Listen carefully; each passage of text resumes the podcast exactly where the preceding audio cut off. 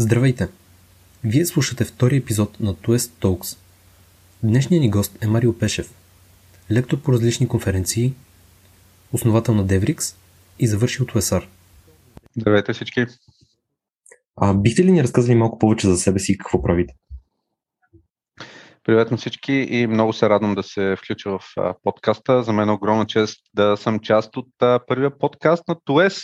След толкова много време свързан в системата на ТОЕС, за мен е истинска чест да, да участвам в това невероятно предаване и поздравления за усилията. А, за мен, аз съм Марио Пешев, випуск 2008. В момента съм собственик на Devrix и още някои други компании. Занимавам се с консултирани обучения през последните повече от а, 13 години. И а, когато имам възможност, винаги се радвам да участвам с преподаване или с работа с дипломанти и изобщо други инициативи, свързани с ТОЕС. Благодарим ви. А, бихте ли разказали малко повече за Devrix и как основахте компанията?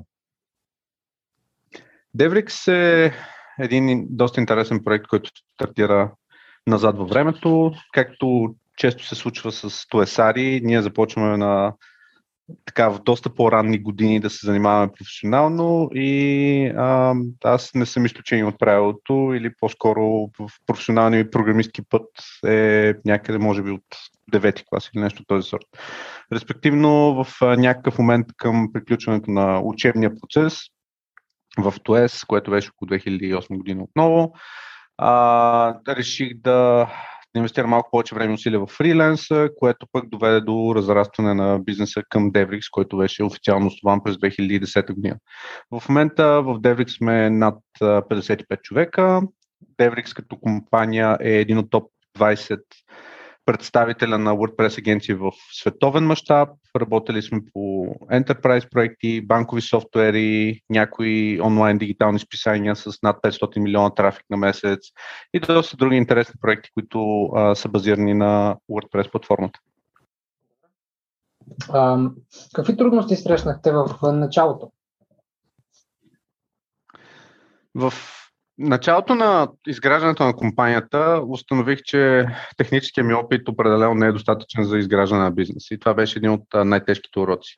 Въпреки, че технически първите две години между 2008 и 2010 се занимавах професионално с фриленс и с водне на обучения и бях понатрупал някакви умения от гледна точка на, на менеджмент или на преговори или на маркетинг, те определено не бяха достатъчни, определено не покриеха всички звена за изграждането на, на реална компания.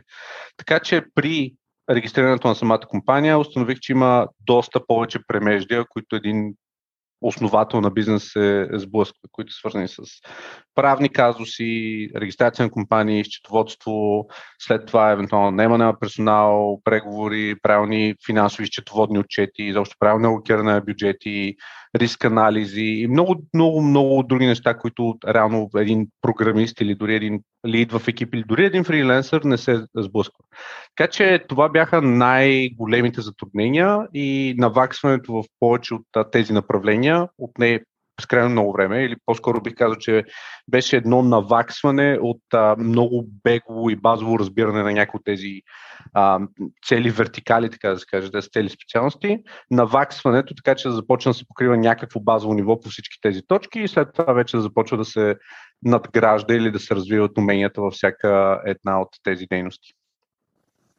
А, какво ви мотивира да не се откажете при срещането на тези трудности? За мен знанието е едно от нещата, което е на върха на пирамидата ми от ценности и ученето е най-основният процес, който ме мотивира. Тоест в а, рамките на всеки един ден аз трябва да съм научил нещо ново. И в края на седмицата, обикновено в неделя, когато приготвям плана за следващата седмица, се опитвам да минавам през уроците и през нещата, които съм научил през миналата седмица. В процеса на работа и в процеса на времето е много лесно да стигнем до момент, в който повтаряме знанията и уменията си. И когато, например, ревюраме апликанти, тъй като имаме винаги отворени позиции при нас, нерядко се случва да попаднем на кандидати, които идват с много години опит в cv но както често казваме, ветерани в индустрията. Това са, например, 10 години, не са 10 години опит, ами е една година повторена 10 пъти.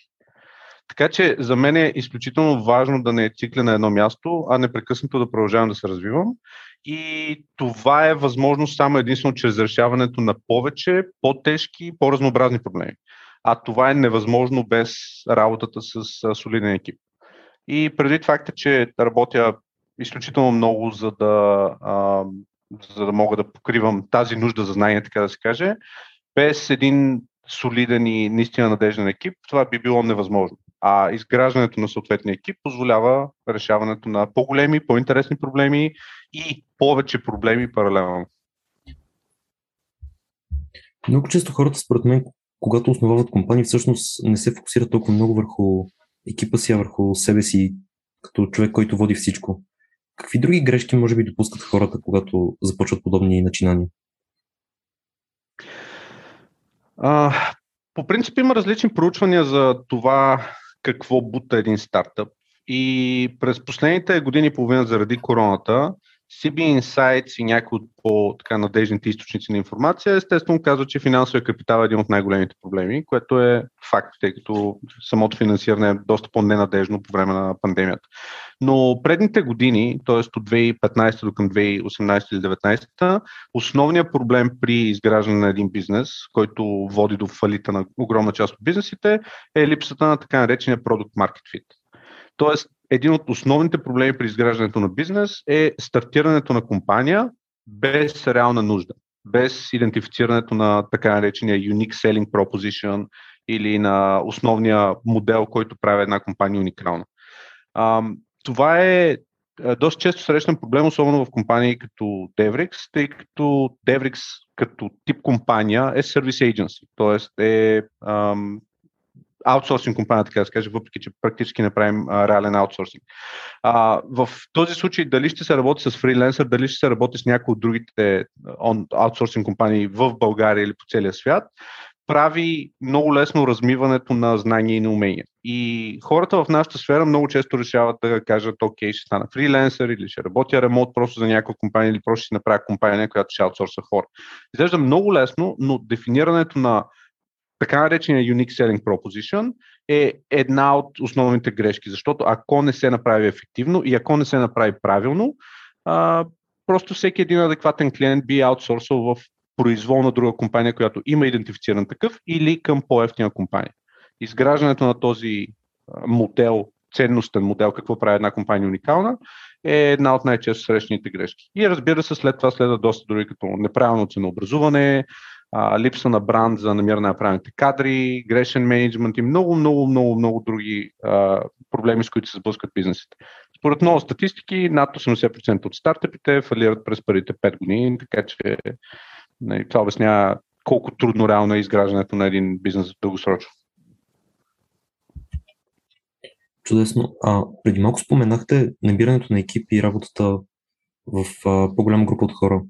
Какви качества търсите в служителите си? Или по-скоро когато не нови хора? Когато наемаме, ние наемаме по три основни критерии отгоре надолу. Първото нещо е така нареченият culture fit.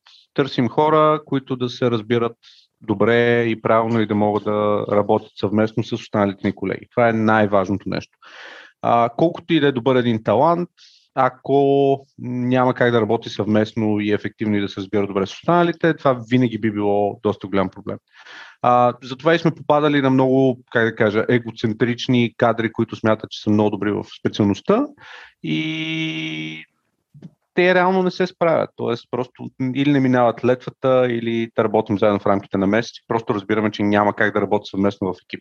Имате предвид, че повечето проекти, така или иначе, и включително компании, най-големите примери, компании като Google и Facebook и Microsoft и така нататък, те имат десетки хиляди програмисти.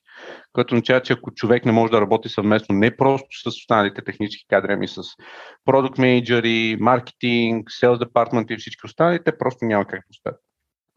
А, второто нещо, което търсим е мотивацията.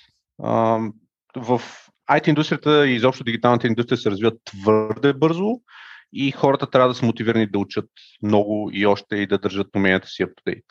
Ако няма такова желание, просто при всички случаи те ще изостанат за много кратко време, така че без мотивация и без желание за учене те няма как да паснат. И чак трето нещо са уменията, които така или иначе се учат във времето и са най-лесният компонент. Да преминем към, към това, че сте завършил ТСР и съответно можете да ни разкажете за забавен момент от ученическия си живот в ТОЕС. Това е доста добър въпрос. Мисля, че, мисля, че ТОЕС сам по себе си е имал страшно много забавни моменти, които не са толкова уникални, т.е. са доста по-уникални в сравнение с това, което се случва в едно друго училище. По наше време се учиш активно в Сълта, което означава, че в момента, в който видиш някой с раница в Сълта в градския транспорт, това означава, че сте съученици. Така са се зародили страшно много от моите приятелства и познанства във времето и затова е толкова ценен опит за мен. Веднъж имам спомен, че се возих с съученик с една сълта сутрин в примерно 7.30 и сме някъде на плиска и се качва контролер. И нашия човек беше с стекла кара, карта и контролера казва ми глоба, сваляме се едно друго. И обаче, понеже е сълта, и респективно казва, бе, що си се стара раница на училище? Ами в това съм. И аз за това много съм чувал. Само, вас, само на вас попадам в сълта в градския транспорт тук. При кой имаш? При френски имам история. Мани, мани, няма да спирам. Бягай, бягай, отивай да там да си учиш, защото нещата са сериозни и просто няма да крия тия. Успех, няма те бая повече, изчезва към училище. Това беше един от така по-свежите моменти. Може би, но сме имали аз бях част от ученическа група, Hard се казваше по това време. Да сме имали интересни моменти, в които отиваме по-рано, свирим тайно, гонят ни отпред-назад, ние тренираме преди репетиции, липсват кубета, дигаме шумотевица, а, имало е доста забавления. 15 септември замеряния с моркови на зайците. Изобщо много такива епични моменти, които са доста типични туесарски. И а, така, определено си един, едно такова изживяване, което е, което е незабравимо. Мисля, че на Туес Фест или на някои от предните а, събирния, като се бяхме събрали на една кръгла маса с бивши туесари, това, което а, реално все пак уточнихме накрая, че когато повечето други ученици, срещащи хора, завършили тяхното училище, те нямат толкова а, близка връзка. Тоест, кой е завършил 158, примерно, измислям си. А, ми и аз, окей, добре. Обаче, когато е сари седнат на маса и почва да стане интересно.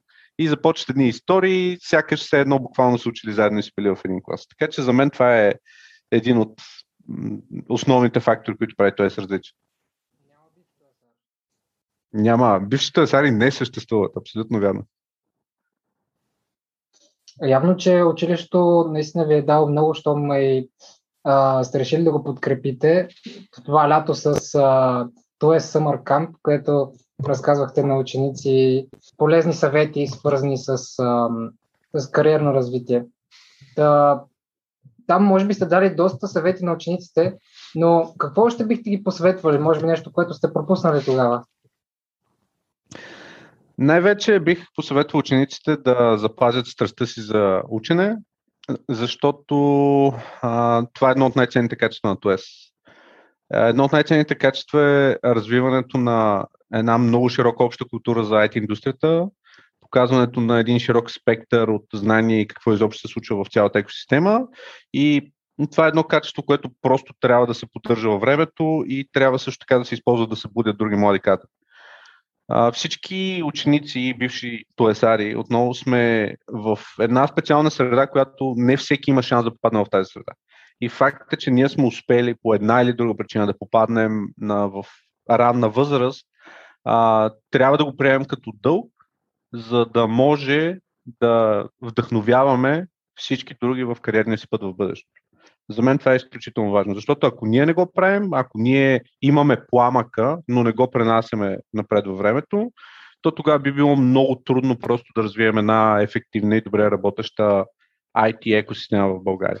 Така че за мен туесарите са един вид, как да кажа, като положителна версия на кръстоносен поход, в който просто трябва да пазим и да носим пламъка, когато попаднем в среда, в каквато и да било компания, да, да бутаме за хакатони, за workshopи, за конференции, за митъпи, за да open source contribution, да работим съвместно с колегите. Когато си издигнем, казвам когато, защото е задължително, се издигнем до team lead роли, там супервайзери, менеджери. Да, работим в посока обучение на кадри, надъхване на кадри, даване на шанс, защото реално погледнато това е невероятно място, но само стотина човека имат шанс да се включат всяка година. А, IT индустрията има нужда от много, много повече. Така че това, което всяка година тези 100 кадъра трябва да направят, е просто да се опитат да увеличат усилията си и да достигнат до повече надъхани млади хора, които не са имали шанса да минат през школата на ТОЕС. Благодарим ви. Вие а, говорите много за обучението и предаването на знанията на по-малото поколение. Та, вие самия сте много активен в всякакви форуми и сайтове за разпространяване на информация. Та, бихте ли ни разказали малко повече за вашата книга Как да станем успешен предприемач в 126 стъпки? А, това, е, това е един чудесен въпрос. В интерес, истина, в интерес истината книгата ми беше създадена като компилация от отговори в Quora, от а, много други млади начинаещи програмисти, имайки всякакъв, а, не само програмисти, изобщо млади кадри, а, заинтересовани от стартирането на бизнес. Това доведе и до изграждането на самата книга 126 стъпки за а, нали, да станеш предприемач. А, като продължението на книгата, т.е. подслова е а, тъмната страна да, да поемеш по своя собствен път. И това умишлено е под заглавието на книгата, тъй като цялата философия на книгата е да покаже другата страна на това да бъдеш предприемач. Медиите обожават да говорят за това как Фейсбук е генерирал ери колко си, или как Джеф Безос е в космоса, или valuation на огромни компании, или инвестиции от стотици милиони долари и така нататък. Само, че на практика това са примерно 0.01% от всички компании, което означава, че от примерно едни 10 000 компании, една има шанса да стане юникорн или някакъв огромен гигантски бизнес. Така че това представя една много грешна перспектива на какво е да си предприемач. А, изпуска моментите какво е да работиш години, години, години наред без нито един ден отпуска или почивка. Какво е да работиш по над 80 часа седмично и така нататък. Нали, много а, битки, с които се борят, борят предприемачите. Както казахме, много от стартъпите реално не оцеляват до 5 години част от тях просто, част от фаундърите просто се отказват, защото за не всеки си заслужава. Има много компромиси, много жертви, които трябва да се дадат за изграждането на един бизнес. И от тази гледна точка книгата им също описва някои от тези истории. А, и идеята е проста. Всеки, който прочете книгата, ако те наистина са надъхани и искат още и още и още и още, вероятно са достатъчно луди в добрия смисъл на думата, за да блъскат неуморно години наред и да станат добри предприемачи. Всички останали, които видят твърде много а, червени светлини, а, просто е по-добре наистина да не се втурват заради това, което промотират медиите, а да се фокусират върху кариерно развитие, върху намиране на правилна компания, в която не могат да се развиват добре и изобщо да обърнат внимание на всичко останало, на което не биха могли а, като собственици на бизнес. Чудесно. А, докато сме на темата за книгите, какви други книги бихте препоръчали на сегашните туесари? като цяло доста зависи от, от а, каква точно е целта на този. Има безкрайно много книги, които са а, полезни и са на пазара. От а, гледна точка на, на техническо развитие имам една любима книга, която е The Pragmatic Programmer, която определено бих препоръчал на всички. The Pragmatic Programmer м- промени начина ми на мислене преди много време, тъй като показа легналия начин на мислене на един много синьор енжиньор, който стига до някакъв лимит на знанията и вече не знае къде да, върху какво да се насочи. Тя включва много други съвети за мислене на как да се шифва софтуер по-бързо, как да се учи по един програмен език всяка година и много други такива ценни неща, когато вече си мислите, че стигате лимита на знанията си, да откриете един цял нов свят, как се открия пред вас. А, вече в отделните сегменти, в зависимост от интереса, има много други книги, които са а, изобщо за изграждането на бизнес има The Personal MBA Guide, т.е. има две или три такива книги, които са взимане онлайн, така да се каже, на Master of Business Administration, така че да се покрият всички знания и умения. А, Lean Startup на Си, на Ерик Рис, което е една огромна класика за из, изобщо изграждане на стартъпи, на Lean модела на работа. А, някои книги като uh, Dear Without Pants на Automatic за Remote Working и колко трудно е всъщност, когато сте от другата страна и трябва потенциално да не имате и да обучавате и да работите с екип отдалечено и uh, много други класики в отделните категории. Но от гледна точка на технически книги, The Pragmatic Programmer определена класиката, която бих препоръчал на всички, просто за да открият новия свят след като основните знания са придобити. Чудесно. Ам, това бяха нашите въпроси към вас за днес. Да, благодаря ви изключително много за участието в подкаста и за инициативите от към вебинари в ТОЕС. И аз ви благодаря и ще се радвам, ако имате идеи за други вебинари или кариерни workshopи, непременно ми пишете и ще се радвам да организираме нови такива. Силно съветваме Чудесно. нашите слушатели да посетят YouTube на Асоциацията на извършилите ТОЕС и да изгледат и шесте трака на, на кариерното развитие с а, лектор Вас. Благодарим ви, че слушахте втори епизод на TOES Talks. Следващия епизод ще можете да чуете следващата седмица. До чуване!